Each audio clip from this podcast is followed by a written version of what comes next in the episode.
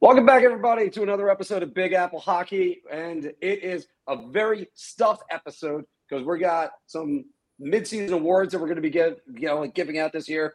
And you can tell I'm a little bit excited. And of course, I am your host, Mark Williams. I am actually in Nashville right now, uh, doing a little bit of traveling. Went to the Jack Daniels distillery today. And uh, the host of the final buzzer, Mr. John Volkowski. What could Mark be doing at a distillery? Hmm. You know what? Not as much as what you think. Not as much as what you think because it's in a dry county. You're only allowed to have a little bit. And we are hmm. joined, of course, by the third part, the fourth period, Mr. Anthony LaRocco.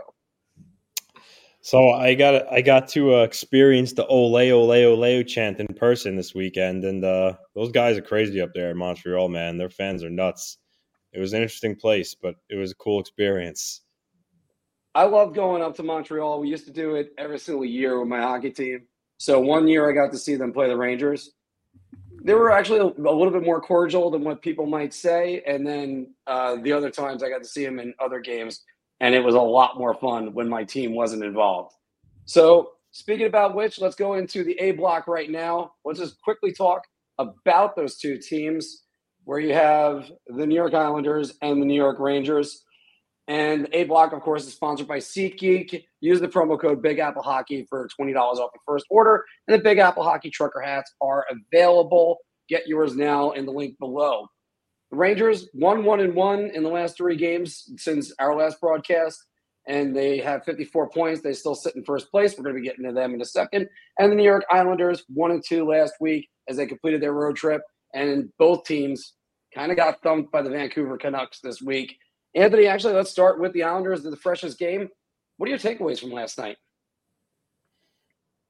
They got, you know, they pretty much got outskilled by the Canucks. Um, I didn't honestly, I didn't think they played all that bad. Um, you know, I thought they had a chance to get back in the game after Nelson's goal made it three one. I thought that would have given them a little more juice, but um, you know, unfortunately, it didn't come to fruition. But uh, you know, I got to give the Canucks credit. You know, the Canucks are showing they're a really good team. They got a lot, a lot of skilled players that can that can hurt you if you give them the time and space.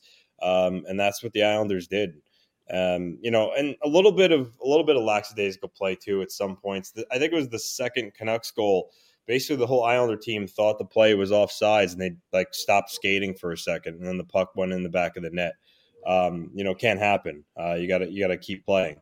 So other than that, though, I honestly I didn't mind their effort. Like I said, they just got outclassed by the Canucks, and um, you know the Rangers did too. the, the, Canucks put on put on a display of their skill when they were here in New York. You know, between Miller and Pettersson and Hughes and Boeser, you know they're they're firing on all cylinders right now. So kudos to the Canucks. But um, you know the Islanders coming back from a road trip, I, I kind of saw this coming. You have a really good Canucks team. They just got back from the West. I just had a bad feeling going into the game and lo and behold, it you know turned out to be true. But um, you know now they got a tough game against the Maple Leafs, but they always play the Maple Leafs well. Those games are usually close, so.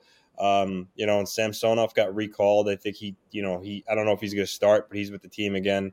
Um, I, again, the Islanders usually perform pretty well against them, so I expect a much better uh, outing for them tomorrow. But yeah, um, last couple games, you know, the loss in Vancouver, uh, the Vegas game, you know, again, that's that another game that you know I, I, had a bad feeling about. Um, you know, some teams the Islanders play, and, and especially in certain buildings, uh, I don't really have a whole lot of faith going into the game. You can kind of sense a loss coming, and that was one of those games too. But honestly, I was at the Ranger game in Montreal that night, so I missed that game.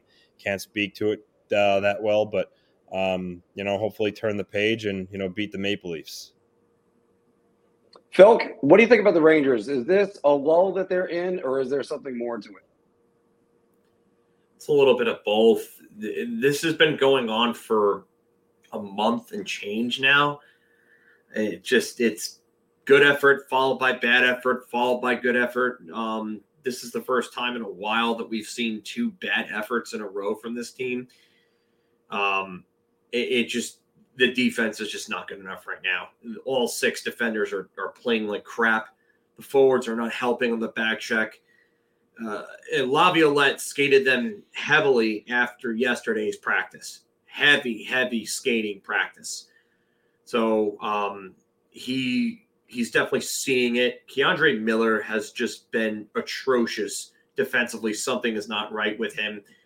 Uh, if I were this team, I would really be taking a serious look at him and seeing what's wrong because some something is just he's not there. Uh, I mean, the the playing overtime against Montreal, the last the last uh, remaining seconds of overtime. I, I, don't know what he was doing getting back to that puck. I really don't. Uh, he just kind of just stopped skating and stopped doing his own thing. He just looks lackadaisical. Jacob Trouba has not played great. Ryan Lindgren has been up and down all season. Adam Fox, in his own end, has been crap defensively for most of this year. Um, Braden Schneider has regressed heavily. Uh, Erik Gustafsson's defense has gotten worse as the season's gone on. Uh, this whole team is just not playing well, and the forwards are not helping them. And the goaltending has just not been there at all this season. The, the guy, the both goaltenders have just not made the big saves lately that they've needed to make. But it, it's it's just overall bad effort, and I, I think that they need to start looking outside the organization for some remedies sooner than later. And I don't know if that's possible yet with the cap, but hopefully Kaapo Kakko is coming back. I would say by the end of this week, I think he'll be back. And um, unfortunately, Jake Liccardio is going to be in the lineup for tomorrow's game against St. Louis. So we know that there's probably about 10 minutes of complete uselessness on the ice there. So that's going to be fun to watch. I just wonder where he's going to fit in, Jake Leschyshyn. I mean, what what what's he what's he doing? I mean, are they going to use him as the fourth line center, or are they going to use him? What can he do is the real question. This guy's done nothing. He had zero points in what over thirty games last year, and was a minus ten. The guy's a joke. He's a joke.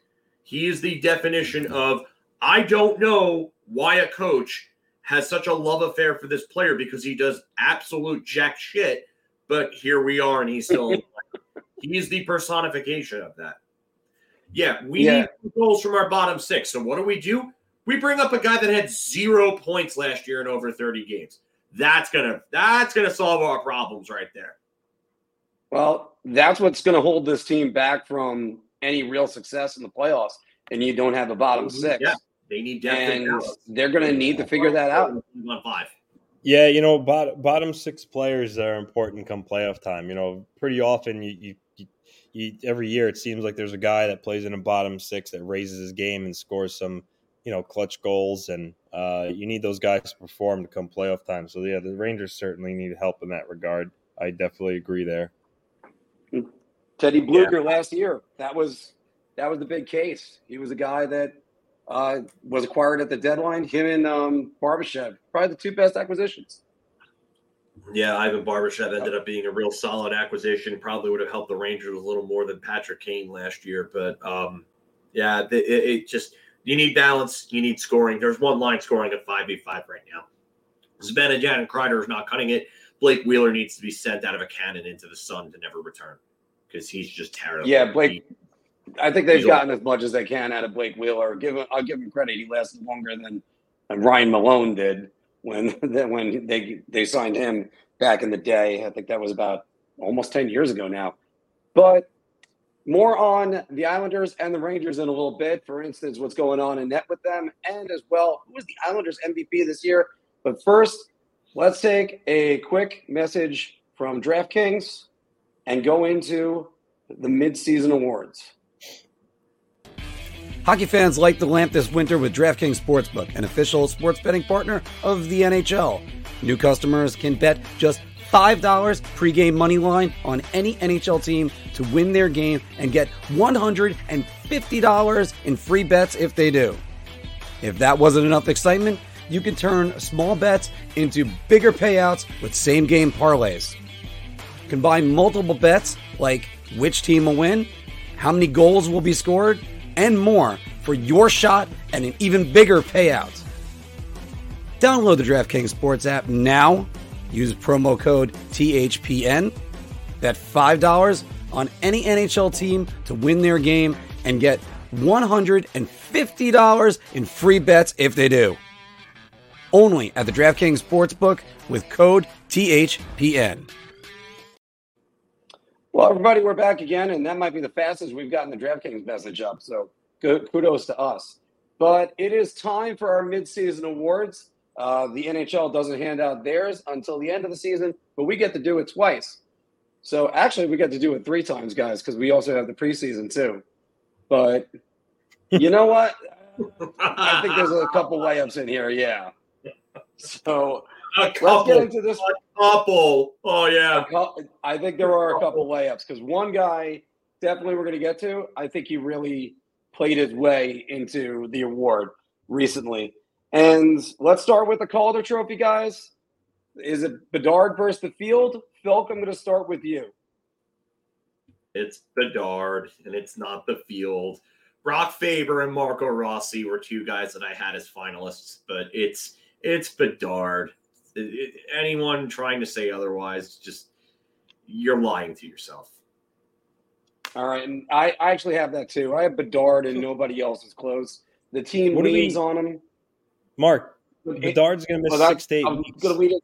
Similar, similar to McDavid in his rookie year, We're, he got we're hurt. just He's not- talking about right now, though. We're not talking about what what's going to happen. It's just right now. So I'm all right. I was, I was, I was going like who I think's going to win the cold. If you're basing it off right now, then yeah, I mean it, it was, it was Connor Bedard. But all my But let's selections, take him out of the equation, all- Anthony. Who do you got? What? Let's take him out of the equation. Bedard's not available right now. Who's your I had, Mar- I had Marco, I had Marco Rossi as the winner. He was second. I think he actually tied with Bedard. They think they both had 24 points. Um, and you know he's really stepped up for the Wild. You know he had that what was that that heart issue, whatever he had. Um, you know, and he he questioned if he was ever going to kind of be able to get his game back, and uh, he's he's certainly producing for the Minnesota Wild uh, for you know at least in terms of rookie production. So They're um, not tied at points. What are you talking about? didn't have Bedard 24 points. 33 points. What? Oh, Bedard has 33 points. Rossi has 24.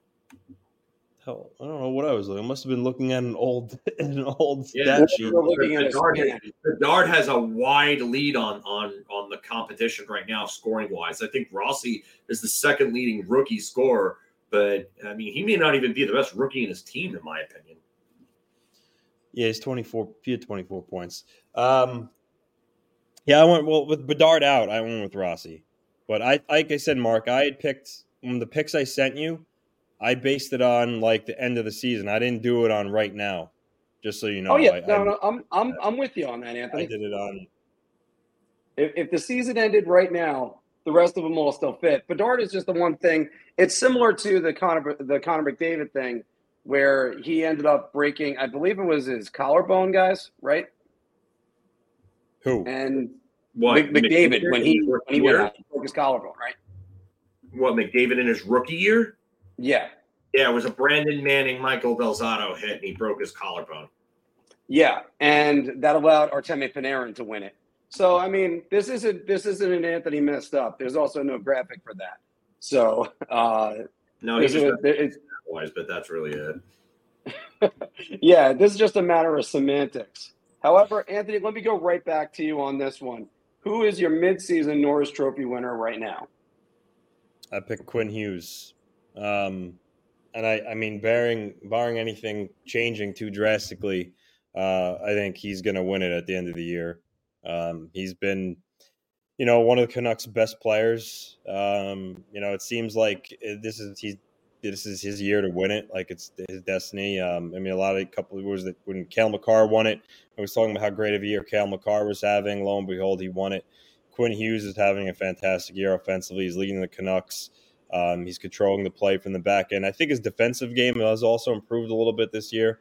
Um, but right now, for me, it's it's Hughes as as the winner by a decent margin too. I mean, no knock on Makar or anybody else, but I don't see anybody supplanting Hughes at the moment.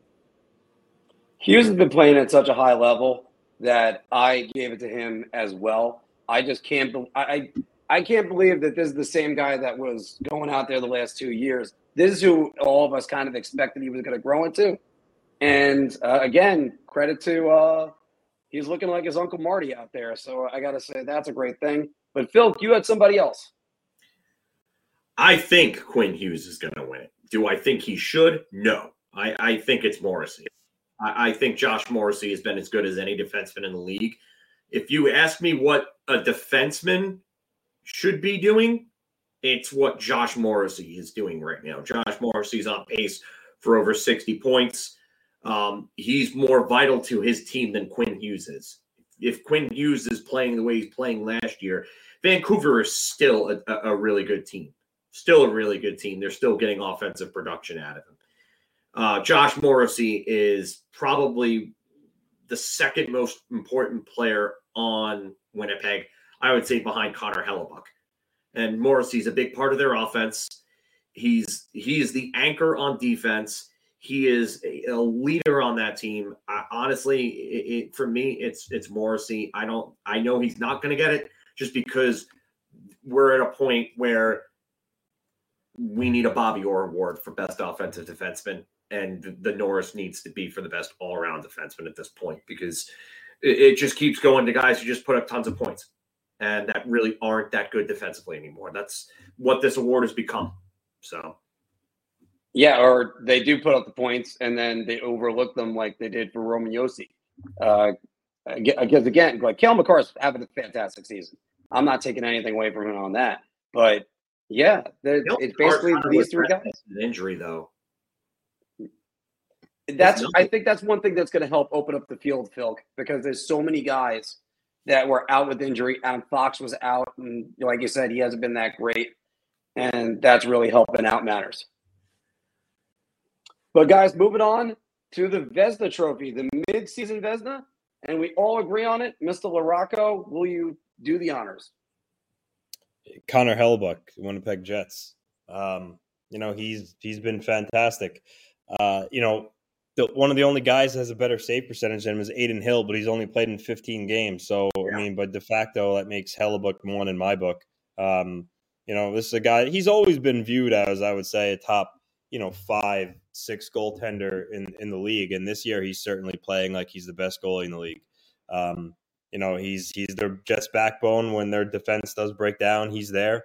Um, you know, he's a workhorse in net uh, and he gives them a chance to win every single night they play. And you know, good for him for you know having for having a year there where he's the standout. Um, and like I said, barring something changing, I, I don't I, I, don't see him not winning the Vezina. And Philip, what are your thoughts on Hellebuyck? Best goalie in the league right now. Uh, I it's he's already won a Vezina. I, I think he wins his second Vezina. And he's playing behind a team that's playing good defensively too. That's so that's going to help his numbers out. Thatcher Demko was, was a finalist for me. Um, Cam Talbot was another finalist for me. Uh, but it, it's Hellebuyck, and I honestly don't really think it's close. He's almost like a throwback to a classic number one goalie. He has taken the load where Hill has a lightened load I mean, uh, Cam Talbot really came close. There you go, Core. I'm saying Cam Talbot came close for me to say it in there. But um, although his numbers are dropping as of late, but uh, Hellebuyck, he's he's already got the hardware. He's got my respect, and uh, I gotta say, it, he is he's got Winnipeg on a whole new level. He keeps us up. yeah, I almost picked I almost picked him. He keeps us up. Wow. Winnipeg is going to. Can you imagine Mark picking Talbot and then doing a ten minute rant about how Cam Talbot is not that great? That'd be amazing. I would we, love we, that. That would be the ultimate. I just stuck my head in my ass and talked. We we all have to eat. We all have to eat crow on that because during the season previews, we were trashing the Kings goaltending, saying how are they going to win Pheonix Copley and Cam Talbot. Um, and Cam Talbot is is turning in a fantastic year. Yeah, but so. the thing is with Talbot, it, it's he's playing good, but he's really, really boosted behind a strong defensive team. Yeah, and, he, they, yeah, absolutely strong enough to go ahead and bench or, or basically almost bench Pierre Luc Dubois, banish him to the fourth line. So just think about how good that LA team is. And and also just to bench it, the first half of the season, all great. Talk to me in March because that's where you might start seeing some cracks. Speaking of which, you need a steady hand from a good coach. Todd McLellan's doing a great job out in LA. He's not my pick. Phil, who do you have winning the Jack Adams? I'm going to be the homer. I know I'm going to get accused of it, but it's Peter Laviolette.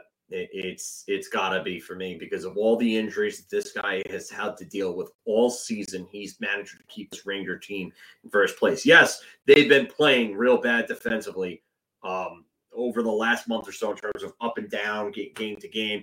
But I mean, the only other guy that I really think that has a case for me, uh, and I listed two finalists for me, but Rick Bowness in Winnipeg, who would, if it's not Laviolette, it's Bowness for me. Um, my other finalist was Jim Montgomery in Boston, considering the, the lack of center depth that they have and what what he's getting from his roster is uh, really, really good for me. I know John Tortorella is going to get some votes, but uh, I'm going Laviolette. It, it's to deal with as many injuries as he's dealt with, constant lineup changes, uh, trying to figure out who's going to be the first line right winger and getting anything out of Blake Wheeler's decrepit ass. Um, yeah, uh, Peter Laviolette gets my nod. And just extend more than what you're saying, Phil. I mean, he's hasn't had Filip Chytil since the first week of November and he's still getting some production out of that bottom six.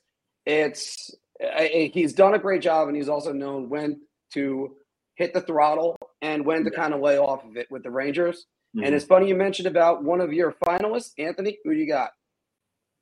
I went with uh, Rick Bowness in in Winnipeg. Um, you know, this is a team that were in the off season. They were talking about like would Scheifele and Hellebuyck go, and you know, is this a team that starts in, you know, to retool? They both end up signing extensions, staying, and then, you know, they they just churn out the season that they're having. Um, you know, I think, you know, good leadership and having a good voice in the room is is really important on top of having skill. And I think Rick Bowness has made them all believe.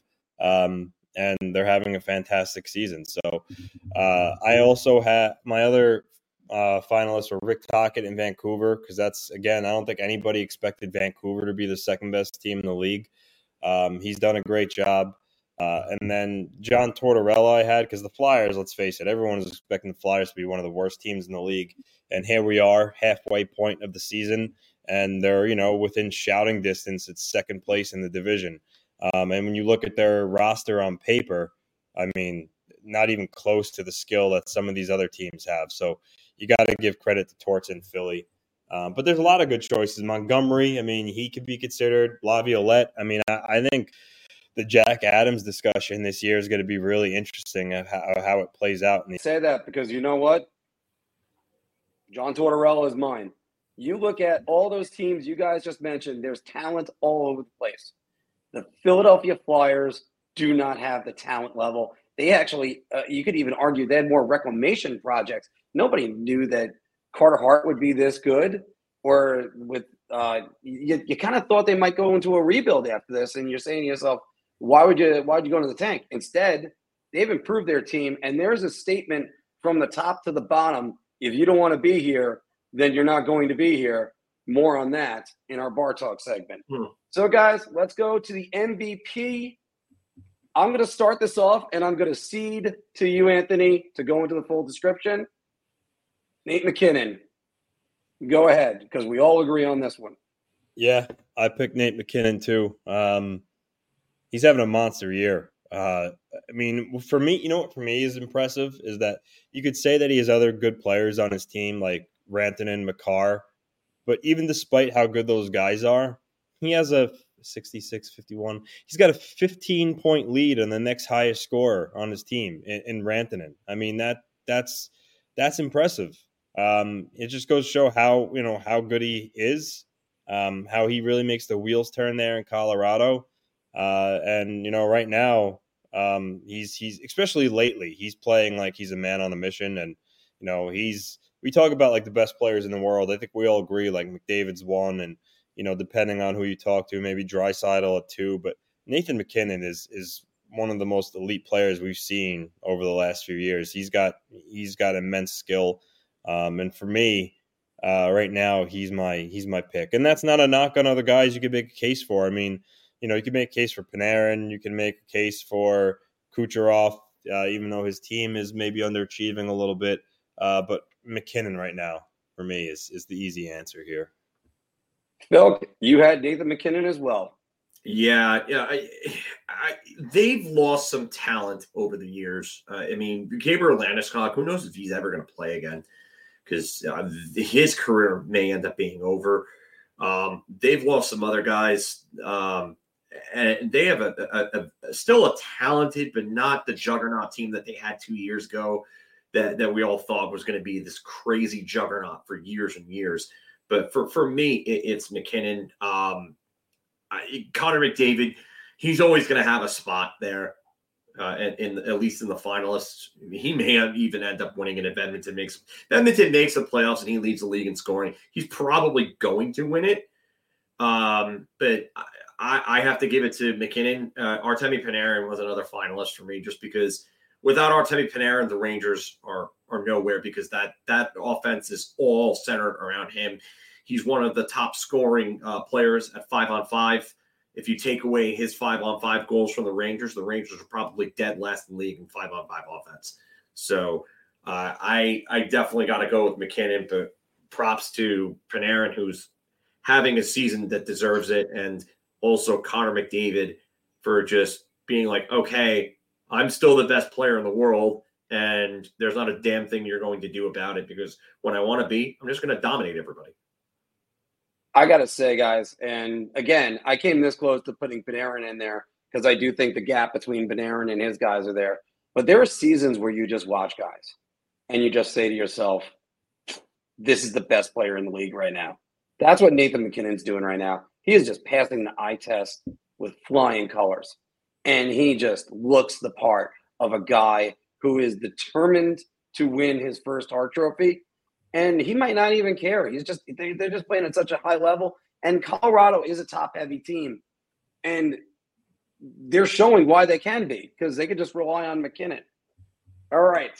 Now it's crazy. So, it's crazy to say this, but are we are we not giving enough credit to the league's leading scorer here at all? Just during Nikita, Nikita Kucherov, feel like not being talked about. It's sixty-seven points, leads the whole league, and not much Listen, mentioned. I get it. I, I, I think he's there. Like at the same time, like you, you look at Tampa and where they are in the standings. I mean, they're not even in a wild card spot right now. They're they're one point back of the wild card, and the and the two teams tied for that last wild card have three games in hand on them. Tampa has a minus eight goal differential. They're they're not that good of a team. So this could be another situation where it ends up being like Jarome Iginla 2002, where he could end up leading the league in scoring. Tampa ends up missing the playoffs. He doesn't get the trophy because of it. Remember, that was Theodore's Hart and Vezina year in 2002. Mm-hmm. And Iginla yeah. was on the cover of NHL 2003 because of uh, the year that he had that year. So it's it's amazing, and I think the lack of team success is what would end up like if you had let's take for instance, let's go back to 1994. John Van Vanbiesbrouck, and he was, and uh, Jose Theodore, I believe he had another season like this where both these guys were amazing, and their teams weren't exactly that much of winners. And then they were in Van Vanbiesbrouck's case, he was a finalist. In Theodore's case, he won the Hart Trophy that year, correct? Or the, just the Vezina? He, he won the Hart and the Vezina in 2002. Okay. He became the uh, the first goalie to do it since I think Jacques Plante. No, Hasek definitely won. Oh no, I'm sorry, right? Hasek. Yeah, I'm sorry. The second goalie since um, Hasek 97 and 98, and then um, you know Plante was the other, the third. I'm sorry. But, but I, I understand what you're saying, Anthony. Because when you produce like that, I think again going with the perception and the eye test. You're talking about Tampa, the team that was always on top, mm-hmm. and yep. and now they're here because one guy, there's a couple underrated guys this season we're going to talk about in bar talk in a little bit. And, you, you know, it's just, I think nobody's going to have that underdog perception with Kucherov. It's going to be that, you know, the, the Lightning should be uh, challenging for the division lead, not scraping wins together to stay in the playoff mm-hmm. race. Uh, and guys, let's go one last one to the midseason Stanley Cup Finals. Phil, let's go with you first. I, you know, it's just because I've got to believe, and I've got to believe that they're going to make moves. Uh, uh, I'm go I'm going with Rangers of Winnipeg. I, I Winnipeg, if they get everything, I know Vancouver looked real good in these three games in their little metro swing here, but something about that team defensively come playoff time just doesn't sit right with me. You're you're, you're going to depend on Tyler Myers, and I like Filip Hronek, but Filip Hronek is not a proven, def, you know, play uh, playoff defender, and Quinn Hughes does not really look great in the playoffs as well. So I, I honestly, I'm I'm gonna go with Winnipeg because I think goaltending eventually wins in the playoffs, and I, I I think that Winnipeg has a good enough team to counteract Vancouver's speed with their defense and their structure, and then you've got the equalizer in net and Connor Hellebuyck. I also think that Vancouver would probably have a real tough time with Winnipeg's size and physicality. I also think LA could give Vancouver a real run for their money, but that's another story. I have to think that the Rangers are going to make moves to fix everything. They're going to make that over the top move. And I, you know what? Screw it. I'll say it. The Rangers are going to go get him, uh, Elias Lindholm. They're going to go get him. I, I have a feeling that this is going to be the year that just reminds me too much of the 91, 92, and 92, 93 teams where they start getting to the point where they realize that they were that close but they need a certain type of player to bring in to help put them over the top. And they're going to go make those moves to get those players to, brought, to be brought in here. So if it's Frank Vatrano and Elias Lindholm, I have a feeling that they're going to go do that. And if you ask me, if Jakob Chychrun is really available, I would go offer one of K'Andre Miller or Ryan Lindgren to Ottawa and then some to, to get Jakob Chychrun and turn this defense around. Wow. Those are some powerful words right there. Though that that is amazing, Phil. And the analytic geeks are wrong. He was number two in Selke Trophy voting two years ago. Wrong. And, and and and as a matchup center in the playoffs, that's what you would need to negate some guys. And by the way, again, if the season ended right now, I'm still going with a rematch of the '94 finals the Vancouver Canucks versus the New York Rangers. Right now, I'd have the Vancouver Canucks winning it. Sorry, guys. They looked impressive Monday night and last night. It's one game.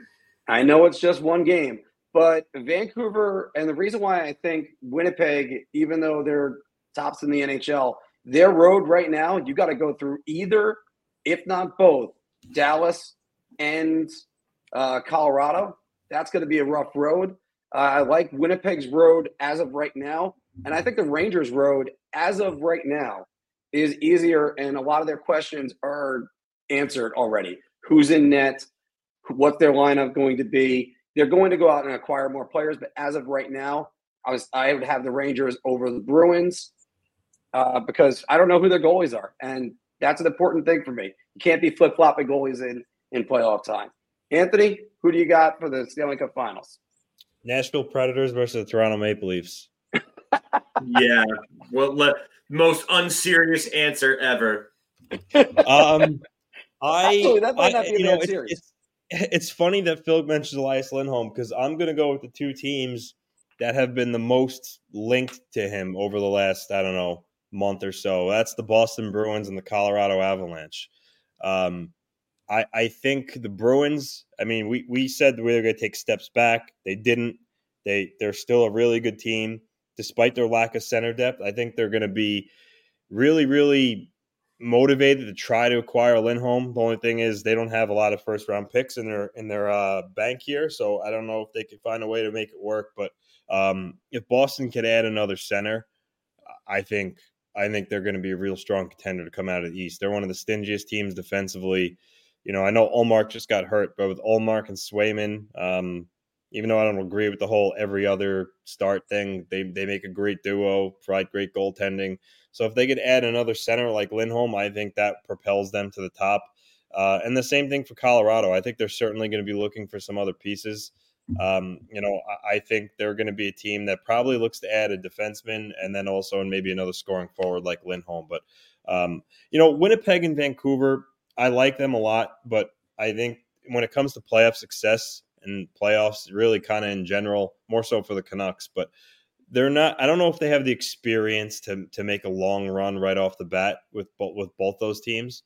Um, so I don't know. I, I it's I don't think they'll go all the way, but um, I guess we'll see. But for me, I, I Colorado. They're a team that's been there before. They know what it takes to win, and I think that they're going to be looking to add some pieces here to help them. So that right now, that would be my pick. And Anthony, it's kind of funny that you say that because the Rangers and Vancouver Canucks played Monday, and so did the Bruins and the Colorado Avalanche play this week. So you had two previews that we had for the Stanley Cup Finals right now. I'm gonna. I'm, I'm sorry. I just want to get something in real quick, just just outside of hockey, real quick. This is one of my good friends in real life. I play hockey with him and his son. They just had during that storm, they just had a tree fall on their house, and they are disposed right now. So everybody, keep Jason and his family in your thoughts. I just wanted to throw that out there. Love you, brother. Yeah, It's tough. Oh, that that is tough, and hopefully everything Incredibly. recovers soon. But hey, so everybody, that was our midseason awards. Uh, what differences do you might have with us? Put them all down in the comments below, and we are going to do some bar talk right now and go over some of the things we didn't talk about in this. Shot. This is the easiest I've ever had to answer. I'm gonna say beer. I can't even begin to describe. I'm actually going to go crazy. I'm going to buy everybody around on this one. Because welcome back to Big Apple Hockey's Bar Talk, everybody, where we're gauging our confidence on NHL topics based on our choice of drink. Are you so confident that you're buying everybody around so so a beer or oh god, I need a shot? And of course, play along down in the comments below. And why go to the liquor store when you can make it a Drizly night? Have somebody else bring the liquor to you. Liquor, wine, beer, whatever you want. And of course, Big Apple Hockey trucker hats are available. So let's start on Long Island for this. And yeah, well, you know what? I do some self alley oops, but again, it's to it's it's talk about it, Corey. It's Oh my god, we're gonna get this guy at basketball hoops so he can do all of his little self layups and alley oops and stuff like that. Well, yeah, uh, I would need to do that. His basketball jersey. Anthony, let's start in, on Long Island, where Matt Barzal is having probably his best offensive season since his rookie year. 11 goals, 30 assists, and a plus one rating. He's got 41 points. Matt Barzal is the Islanders' midseason MVP. Oof. Um, honestly, this is Mark. I got to give credit. This is actually not a layup. Um, because you know the Islanders have some guys who are really been going for him. I mean, we all know Noah Dobson the season he's having. Uh, you know, Bull, Bull Horvat is having a good year. I mean, Brock Nelson just scored his 19th goal, so you know he's on his way to you know sniffing 40 again. Um, but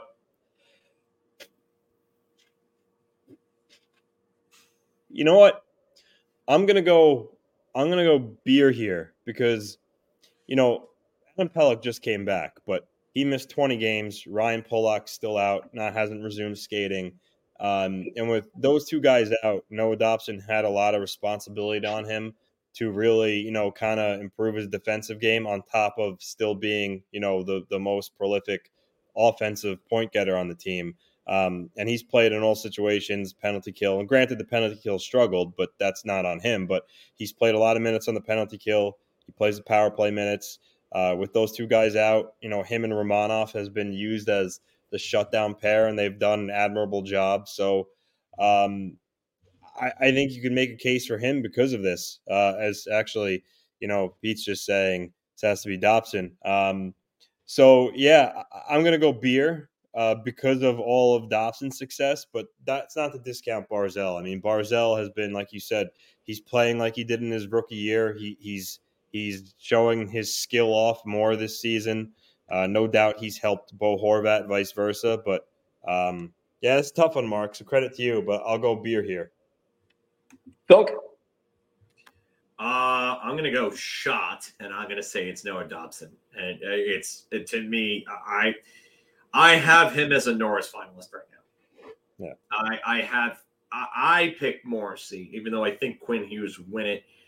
Uh, I think that Noah Dobson's been the force for them, Uh, it for me, he's taken that next step. He looks like he's established himself as a top level puck mover. I still think he needs to work on his defense a little bit, even though it's improved. Um, plus 16 on a team that has a negative 12 goal differential, as Pete says here. That's pretty damn impressive. Um, that's part of why I picked Sidney Crosby as a Selke finalist because he's plus 14 on that Pittsburgh team, and that's incredible. So um, yeah, I'm going with Dobson. It's a it's a shot for me here. My choice would be Dobson, but it's just going to be a beer for me. There are too many guys that I look at with the Islanders that they they you could say they're the MVP of the team. Uh, we've already talked about Horvat. Nelson always gets an option for me because I think the guy is just playing at such a high level right now. Overlooked on every single list for Team USA.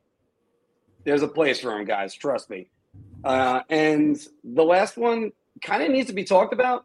I know his numbers are down, but if you look at the defensive metrics of the Islanders, Ilya Sorokin kind of needs to be talked about because there was a post today from JFresh Hockey that some of the analytics are saying that the Islanders are a worse defensive team than the San Jose Sharks, and it's their goaltending that is bailing them out.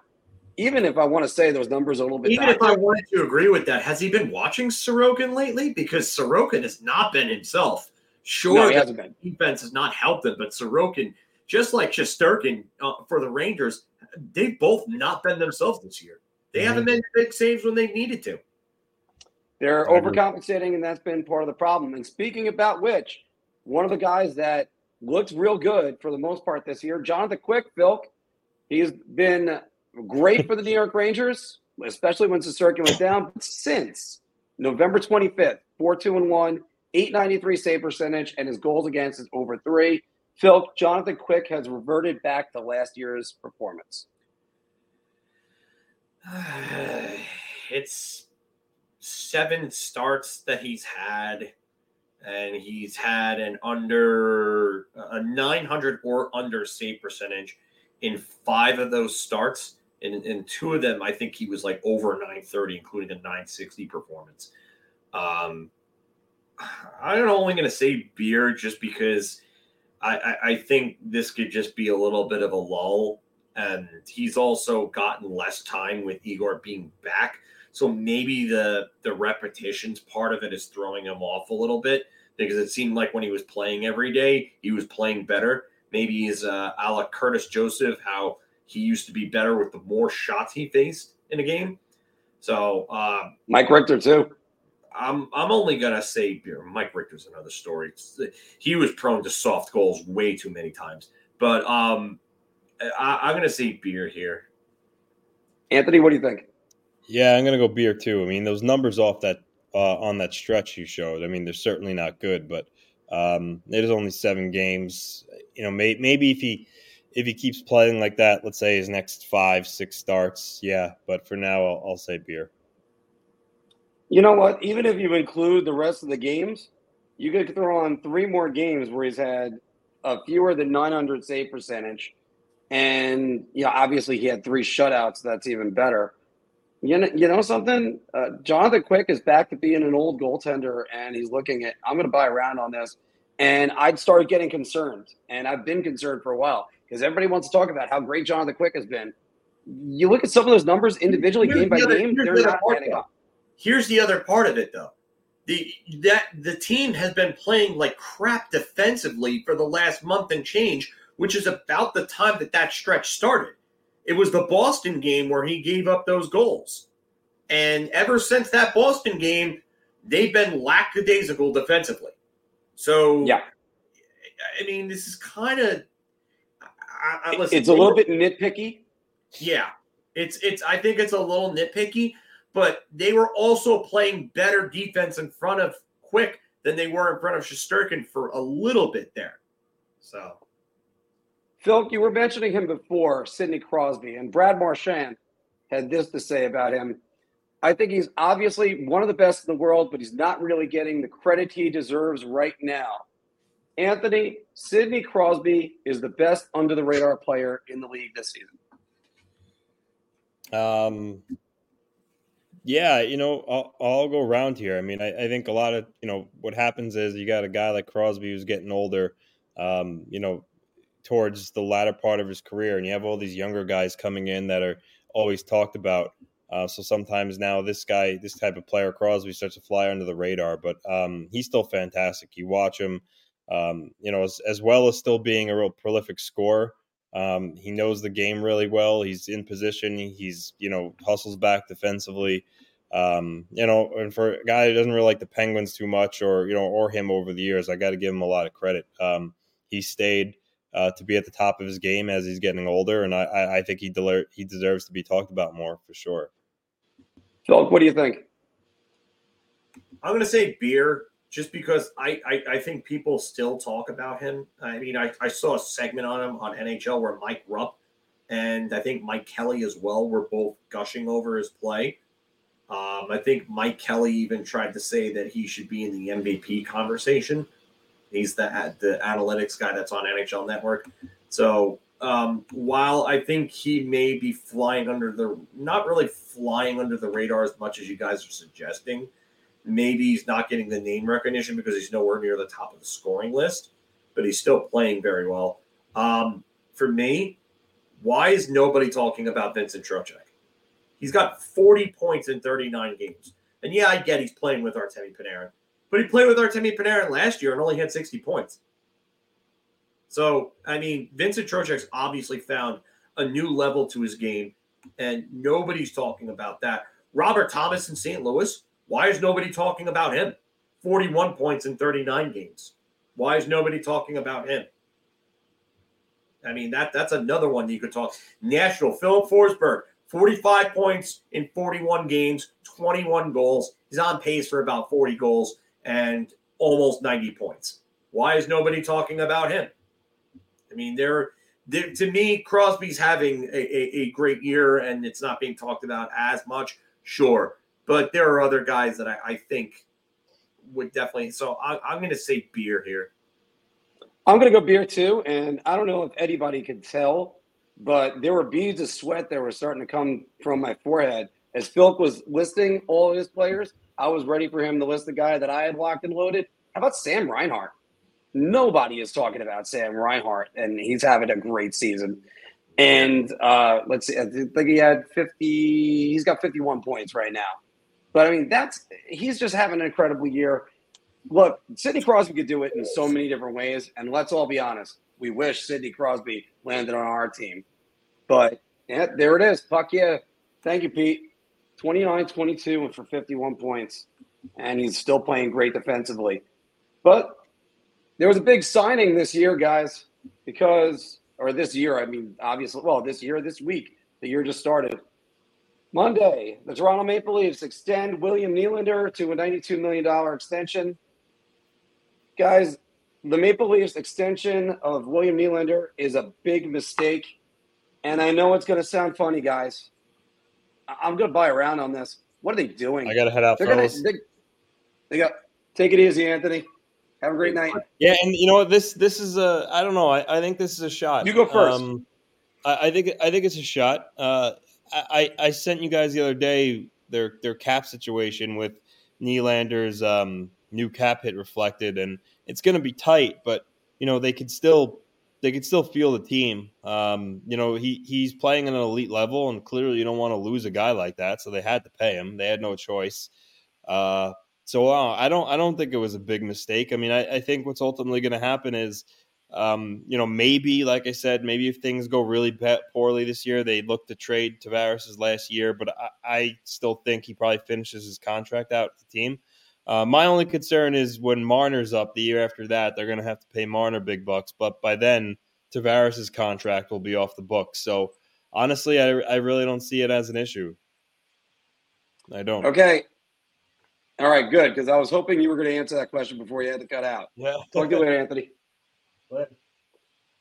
Now, Phil, I just look at the economics of it. You're going to have four players I, uh, I'm not sure about that one just yet. Uh, but they're going to have four players making over $10 million. We just had the first team win a Stanley Cup with a player with a $10 million contract, you know what? He should not be making that money. Chris T is on the nose right here. Saying, yeah, but, well, it, it's it's different contracts signed at different times. It's it, I'm sorry, but you know what? It's it's like the next man up in football. The next quarterback gets that biggest deal. Like who? Next pitcher. It, it's it's the next one. So. Yeah. So Phil, what do you think? Because I think it's going to have a trickle down effect on the rest of the team. This is why you end up with goaltenders like uh, uh, I, don't I, I, Samsonov. I I can't say I, I gotta say shot here just because I, I don't like the fact that they did it. I I, I personally would have tried to trade him earlier. Uh, and uh, to me, I would have. But you know what? They found a way to make the cap work next year. It, it's it's gonna work and then eventually they'll be able to move John Tavares, and that'll be their out. So it, it's a shot. All right. I mean, long term, I do not like this for the Leafs, and it doesn't matter what my opinion is on Nylander. Great player, good good season. I'm also thinking, you know, you, you're making that much money. I'm not sure if he's a franchise player. It's as funny as it sounds. So that that eleven point five million is not a franchise player anymore. It, it's it's guys that are point per game, ninety point to hundred point players at this point. So, I mean, any other team that probably is uh, franchise player money. Hey, Phil, Marc Andre Fleury tied Patrick Roy for second most in all time wins. Marc Andre Fleury is a top ten all time goaltender. Shot. What the hell is this? Shot. And I, I like Marc Andre Fleury. He's a he's a he's a good guy, good dude, likable. The top ten goaltender of all time. So you're telling me that you're going to put him ahead of Ed Belfour, Patrick Roy, Marty Brodeur, Dominik Hasek, Jacques Plante, Ken Dryden. Um, I mean, no, absolutely not. I, I could go. I, I would take Tony Esposito over him as well. Um, there are other goaltenders that I would absolutely take over Marc Andre Fleury. Marc Andre Fleury won one Stanley Cup as a starter. In 2016, he got benched basically for Matt Murray. Matt Murray won them the 2016 Stanley Cup. When in 2017, he he got them to what the conference finals and then Conference finals back, and they won the Stanley Cup with Matt Murray in that. No, I'm sorry, but Marc Andre Fleury is not a top ten goaltender of all time. He's a very good goaltender, a compiler. He's gonna go in the Hall of Fame, but he is not, by all means, not a top 10 goaltender of all time. Terry Sawchuk is another guy I would absolutely take over him. Uh, I mean, if we really need to go, you know, over, I would take Henrik Lundqvist over him. I, I, I Marc Andre Fleury wasn't the best goaltender of his generation. He is not a top 10 goaltender of all time. Sorry, he's not. He's second in wins and has three wins. Okay. He's got one Vezina trophy and he only has one Stanley Cup as a starter. One Stanley Cup as a starter. Henrik Lundqvist's lifetime numbers are better than him, and Henrik Lundqvist is widely considered the best goalie of his generation. Marc Andre Fleury is not. End of story. Well, and Phil, I'm going to actually not block your face and go with shot two on this. And my reasoning for talking about this is yeah, I'm not even sure, extending from what you're saying, I, I definitely can't put him ahead of Carey Price and Henrik Lundqvist in his own generation. So now, Carey Price at his peak was far better than Marc Andre Fleury. But Carey Price won a Hart and a Vezina in the same season. Yeah, uh, albeit 88 points was the scoring lead that year. That was terrible, Jamie Benn. But Fleur, yeah, longevity is one thing and compiling is another. But Marc Andre Fleury was the sieve for the Pittsburgh Penguins for so long. He was their scapegoat. He was their fallout guy. He is the fourth most important player on that team. Sorry, not sorry. So this is what makes him more interesting as like a uh, as a as a case study, if you will, Phil, because as you just said, everything is hundred percent true. He then goes to Vegas and completely reshapes people's opinions about him, takes him to a Stanley Cup final in its his first season, wins a Vezina trophy there, is then passed around to Chicago and then to Minnesota. Hasn't really dealt with the success, but he hasn't had that. You remember that meme years ago? Nice try, but I dodged your shot again when it came to him. And eventually, how do you how do you say? Uh, I think the joke was also how do you say um, Marc Andre Fleury in Spanish, Roberto Luongo, because he didn't have a good uh, 2014 playoff season, I think it was.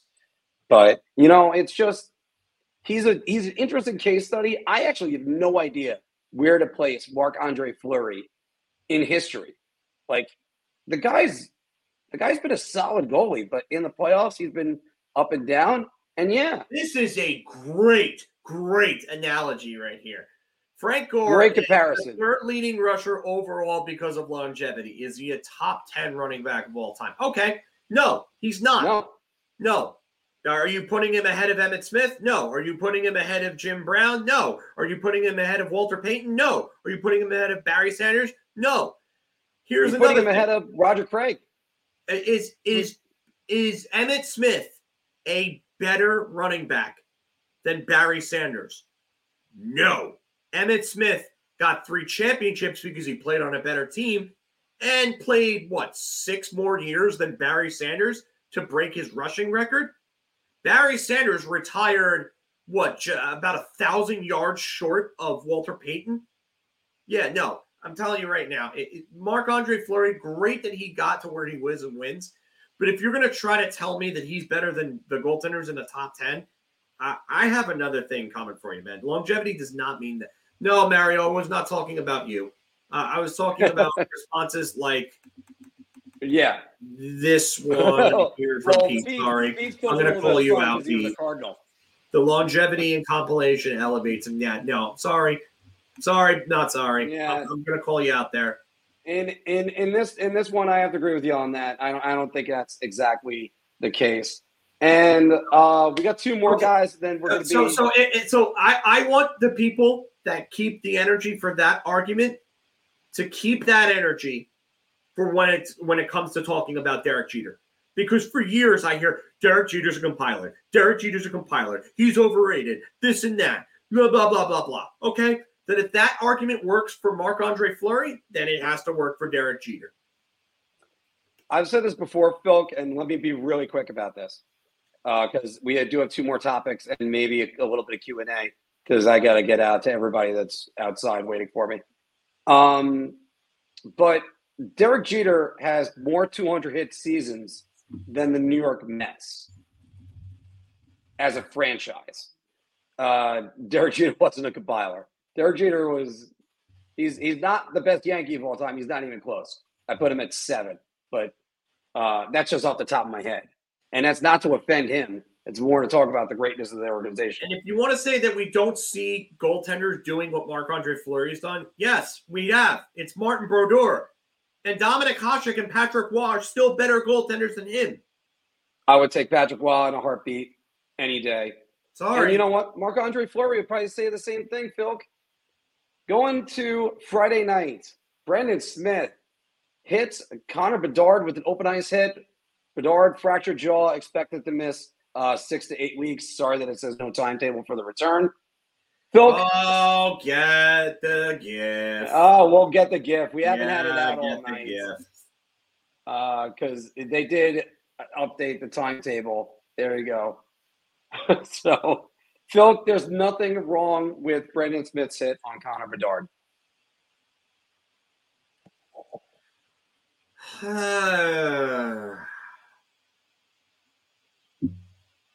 I, I, I watched it. I didn't think there was anything egregiously wrong with it. but Dart had his head down. Um, yeah, I mean, you get. no, I, I, mean, I don't think there was anything wrong. He had his head down. It's just, I know people are out- outraged over it because it's it's Bedard, but keep your head up, kid. You know what? Uh, and so what is that a is that a round? Layup. Layup. Okay, there it is. We haven't had one yet. And you know something? People were talking about this all weekend on Twitter. And a matter of fact, my partner over here said, you better have that energy for when next time Jacob Trouba hits somebody. Uh, yeah, you know what? He keeps his he keeps his elbow in. He doesn't target the head. He comes forward because he's trying to go through him. That's a clean hit. Richardson didn't would have said otherwise. No, he did say otherwise. Luke Richardson Yeah. didn't have a problem with the hit, and Luke Richardson. By the way, great seeing Chris. I mean, uh, but of course, Richardson's going to say he doesn't like the hit. He's the he's his coach. No, back your guy. Richardson said he had no problem with it. Oh, he did. Oh, okay. Yeah. You said he did say otherwise. No, Richardson. Richardson had no problem with it. He came out and said it himself. He played. he was the guy that used to deliver 20 those years. Yeah. So that's uh that's me speaking out of both ends of my mouth right there. And lastly, Phil, we got to talk about this one. And Cutter Gauthier uh, refused to play for the Flyers, according to reports. The Flyers traded him to Anaheim for Jamie Drysdale and a second round pick. Actually, there's two topics in this one. The Flyers handled the Cutter Gauthier situation correctly. Yeah, I I would say they did as good of a job as they could with this. Um, there was it came out today on Daily Face Off with uh, Frank Seravalli, uh, Johnny Lazarus, and um, Colby Cohen that um, John LeClair and who was the other one that went? Um, was John LeClair. Oh, Patrick Sharp. Sorry. John LeClair and Patrick Sharp. How, how can I forget Patrick Sharp when we met him in Vegas? But um, yeah, I they went to visit him and talk about um, you know how everything was going, and um, they he basically sent his his like coach out and and said that you know he didn't want to play for them and didn't want to talk to them.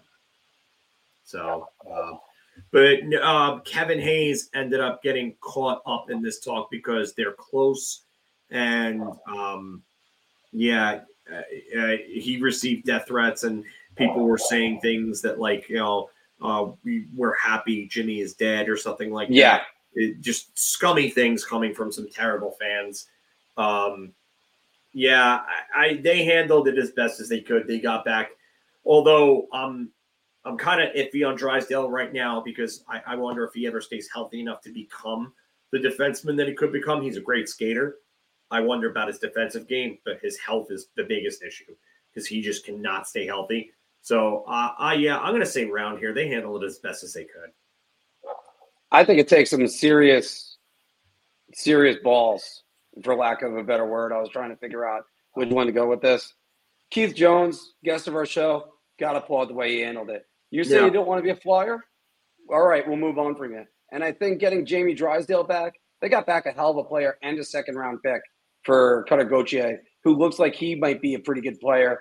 And now Anaheim, you look at their assets that they got going, more on Anaheim in one second. But then you also got to look at the the the way that this was this was handled. It was handled swiftly, and it was handled correctly. Look, could they have tried to talk him into staying? Sure, they could have. But if you didn't want to listen, don't bother. Yeah. just you, you don't need. We, we know my opinion about malcontents. You don't need the malcontents. If you can't smooth it over, you move on from them. I, I, I I don't like the Flyers as a Ranger fan, obviously, but I, I love the mindset and approach to this. Like, you know what? You don't want to be here. Screw you. You're out. We don't care. And they got what they got for him. They did it quickly. They didn't drag his name through the mud.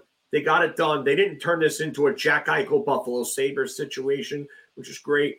Um, I, I I love the way Or an Eric Lindros in the Flyer situation. Eric, Lin- oh well, the Eric Lindros situation that goes beyond hockey, though. That goes well beyond hockey. Um, and there were other extenuating factors. Um, Carl and Bonnie Lindros that were involved in And- that. That yeah, And by the way, Phil, let's also be fair to something else. The one thing I have not heard from the Flyers themselves, Jones, Briere, anybody else, they have not said a bad word about Cutter. They just said you want to be here. You're not going to be here. And they and they did they like I said, they've done everything right to the team, to a team. Textbook. They've handled this as as well as any team can. Um, yeah, maybe if Chuck Fletcher, yeah, well, Chuck Fletcher, yeah, not exactly the greatest job in Philly, but um, to say the least. Keith Jones, gotta commend Keith Jones and Danny Briere and, and and so on for handling it the way that they did. I, I I don't I don't think it's I don't think there's any real comparison between these two. Fox wanted to be with his hometown team, and I think everybody knew that, and that's why he was traded twice because he wanted Yeah. to go sign with the Rangers. I And in both cases, both teams. Gauthier said that it- it's it's supposedly Gauthier and his agent. They're going to come out and they're going to clarify it soon. I don't know exactly when they're going to do it, but that's what I heard. We'll get more information and we'll see what happened. But I mean, I I listen. I I, I they Philadelphia did all, everything they could. They played it. They they played their hand exactly the way they should have played it, and they got a decent return for him. So kudos to Philadelphia. Um, but Cutter is out of the division, so I mean, he, I think he's going to be a pretty good player for a while. And uh, also to to mention something else in this, Phil, uh, that in the Fox case, both teams acquired assets when Fox was traded. Uh, it, I believe it was the Hanifin Lindholm deal when uh, Yes. Fox was traded out of Calgary, and I think it was two second round picks, or it was just one second round pick, where the Rangers could have sat back and went, "Hey, we don't have to give you anything. We know he's coming." So, but the ripple effect of this, Phil, is Trevor Zegras is now all the way up to fourth on the daily face-off trade board. The Ducks will deal Trevor Zegras by the deadline. I don't think that's going to happen. I think if he's, uh, I'm going to say shot actually. Um, I and he's he's hurt, so now he's out for a bit, so that's going to uh, change that up. But I also think that um, he, it's going to be a tougher offseason type deal for Trevor Zegras. I, I think this deal is probably a little bigger, if anything. I do get the sense that Verbeek is looking to have a bigger, stronger, faster team, kind of like the Anaheim teams from like 2015, you know, the the the the 2010s basically. Like that type of build, a big team that could skate and play physical.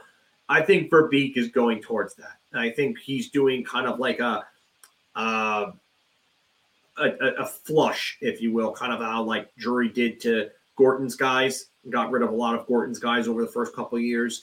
I think Verbeek is doing that for the previous regime. So um, I, I, do think that you'll you'll eventually see Zegras dealt, but I don't I don't think it's by the deadline.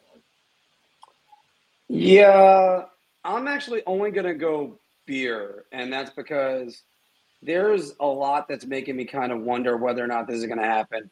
And just you summar you summarize as best you can and perfectly, I should say, uh, Verbeek and his thinking on all these players, because you get this feeling that he wants to get away from finesse. He wants to get away from just purely skill guys, but you need a mesh of those guys if you're going to succeed. The teams that are just brute force, uh, grind it out, they don't win in the playoffs. The teams that are just finesse, they don't win in the playoffs. So you need that mix that's going to be in there. You got to say though that his stock might not might be at the highest or lowest has been. I don't know which one to say it is because if you do get him, you could potentially have a number one center signed for relatively pretty good money, and you got him locked up for two more years and he already had the contract dispute with them. So maybe there's a little bit of bad blood. Maybe they try to move him at the deadline. But on the other hand, there's no rush for Pat Verbeek. He doesn't have to do anything. He can just Yeah, sit back and relax. Yeah, there's definitely some sort of bad blood with Verbeek and Zegras. Um, obviously, the contract, you know, talks definitely, uh, definitely played a factor. I mean, if if he was somebody that I thought could buy into Peter Laviolette's system, and Chris Drury wasn't the way that he was with doing like his management kind of flush, I would think that Zegras would be somebody that the Rangers would look to bring in, but I, I, I just he seems very immature to me, and he doesn't seem like the type of guy that would buy in to play that type of winning hockey that you need in the playoffs. He seems like the type of guy that would probably disappear come playoff time, and I, I don't think the Rangers will even pursue this. I, I think I don't even think you'll see them involved. Yeah, I kind of got to agree with that one, Phil. It's um, I don't know if he's ready to be a winning hockey player yet. Yeah, He's still thinking, let me go out, score as many points. This is what I can do. And it's funny because in the World Juniors, he was amazing. He was clutch, everything you wanted from a, a player like that. but that's But I still think major his softer, softer, you know, type of game. I mean, it's it that's still a more skill predicated game. but I think his his focus is still on being a star. He'd rather be the guy that's known for the Michigan pass and the dodgeball shootout move in the All Star game weekend. And until he kind of says, "I want to win a Stanley Cup and I'll do anything I want for that," you're, I don't think you're going to get anywhere with him just yet. Not saying Trevor Zegras can't turn into a better player because you He- can take that energy he using. needs the he needs the Bowman to the Yzerman and Fedorov and the the Hitchcock to the Modano. That's really what he needs to, to get to that next level. And I, I don't think he's ready for that yet. Yeah, I don't think he's ready for that either. It's going to be some time. Well, guys, thanks for joining us on Big Apple Hockey's Bar Talk, where we gauge our confidence on NHL topics based on our choice of drink. And uh, we'll do a quick little Q and A because I'm only going to go till seven o'clock, uh, which seven o'clock Eastern time is so it's eight more minutes for us. And Phil, I do have to point this one out because of the doubt that's surrounding um, Filip Chytil right now. You had Lias Andersson.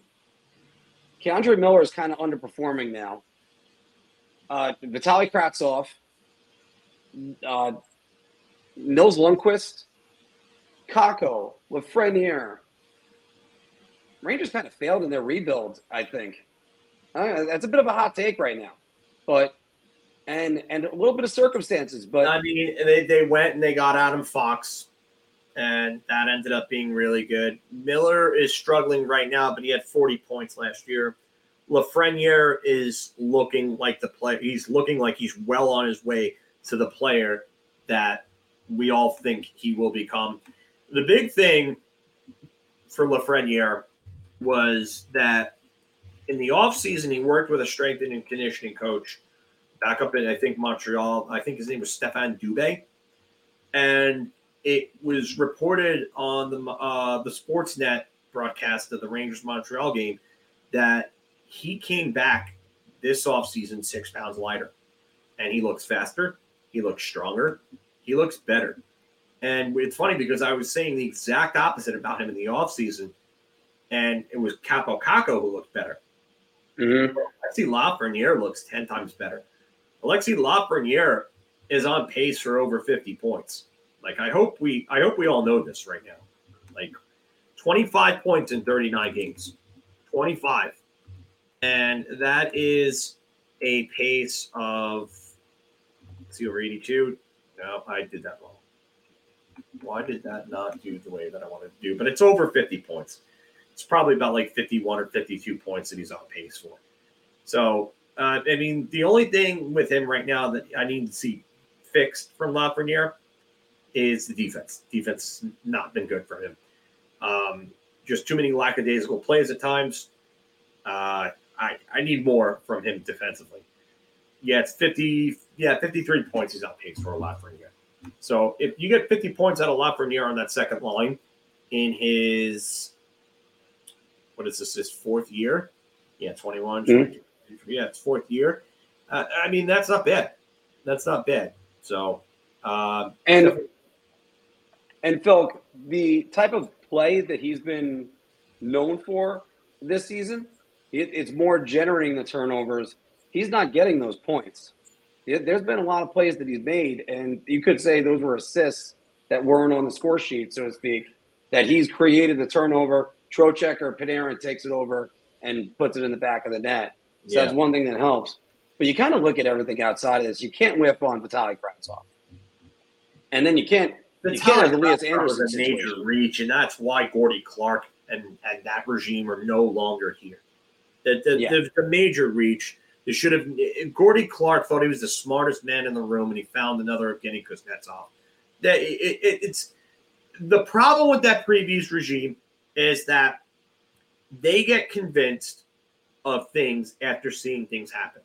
So that regime was also the regime that took Dylan McIlrath after they watched the Rangers get bullied in that two game series and Mhm. Flyers in that home and home at the end of the 2010 season. So they passed on Kuznetsov in that draft. So, oh, we're going to make up for it. We're going to go get our own Kuznetsov in 2018. After Kuznetsov put up 30 points to lead all playoff scorers in the 2018 playoffs. So that I mean that's that's the issue with this team. Uh, yeah, and Davidson overhyped about Schneider in the war room, thinking he got yeah. I mean that's the thing. Yeah. The previous regime thought that they were, especially the scouting staffs, they thought that they found the next big thing in these things instead of kind of going by the boards and and doing things the right way. And they just they got convinced and they got hyped on guys that really weren't that great. They really weren't. And let's go further from that. If they would have actually traded up one pick before Schneider, you'd end up with Dawson Mercer, who is a guy that the Ranger fans would all have killed for right now. Instead, you get Braden Schneider, who, yeah, he helped on that run, but still, yeah, Ryan Gropp was another guy. La, That was touted. Lapierre was available. I wanted Hendrix Lapierre, but he the, there was just uh, there was a big injury issue with him, and he was it, they thought it was concussions, and it ended up being a neck thing, and he got the issue fixed, but um, it's But He was- you also look at the 2020, uh, it was the 2020 NHL draft uh, with Yes. Lafreniere. So you look at that draft, it's actually looking closer to the ni- 99 draft than it is the 2003. You're not seeing, I mean, you got Tim Stützle in the field right now. Yeah, I mean it's it's not great. Uh, Byfield is starting to look like the player that he should become. Lucas Raymond is a solid player. Jake Sanderson is turning into a really good player. Drysdale has been hurt a lot. Holtz hasn't really done anything. Jack Quinn is starting to play better. Marco Rossi had the, the myocarditis scare Mhm. that he was going to even play again. Cole Perfetti's been solid. He's starting to get better. Yaroslav Askarov, uh, not enough of a sample size. They Don't even know yet. They think that next year he'll probably be staying with the team. Um, so they still think that he could be a franchise goaltender. Seth Jarvis has been good, but he's also been on a good team. Dylan Holloway, not really a big fan of him. Rodion Amirov, a lot of people like that pick, but he hasn't been any good. Kaiden Guhle isn't bad. Lucas Reichel is it's still early with him. He's start he's starting to show flashes. Dawson Mercer looked good last year. Um, Madulin, nah, I don't think he's going to be anything. Igor Chinakhov was another one because the the announcers didn't even like know who he was They didn't time. prepare for him. They didn't prepare for him being drafted that high. And then he ends up being, yeah, oh, yeah, I, I I know that, but it's just it, it it's it's a sad, sad story, but it's just it, it was a good pick, I was saying. Like it was a, a lot of people liked that pick at the time. But um it just yeah, um it was Chinakhov really that kind of like he's kind of blown away expectations so far. He's starting to play a hell of a lot better. So I, I think he's going to be a good player. Um, Connor Zary has come out of nowhere recently for Calgary. And if I recall, that is the Rangers pick that they had. Yeah, Connor Zary. Yeah, I mean that that would have been a nice one for the Rangers. Um, yeah, uh, Gabe's brother hasn't really done anything with Anaheim as of yet. Ridly Greig looks like he could be a solid middle six player. And then you've got Brendan Brisson, Mavrik Bourque, and Ozzy Wiesblatt. So um, I don't think any I don't know if any of those three are going to be anything great at the NHL level, but yeah, I do agree. There there are some solid players, but there are definitely some guys who've definitely missed big time. All right, guys, we're gonna play the music to get us going because you know right now out in Tennessee, like I said before, I hit the Jack Daniels distillery earlier. Bill, do you know that's in a dry county? You said that earlier. Yeah, there's only you can only taste that much, but I did have that much of 130 proof uh, whiskey, which was uh, very interesting twice. Goes with the uh, 140. Matt, thank you very much because we work hard on this show and we're just trying to get more eyeballs on us. Thank you to everybody that's watching on Instagram because uh, I was a little bit late to get the stream up.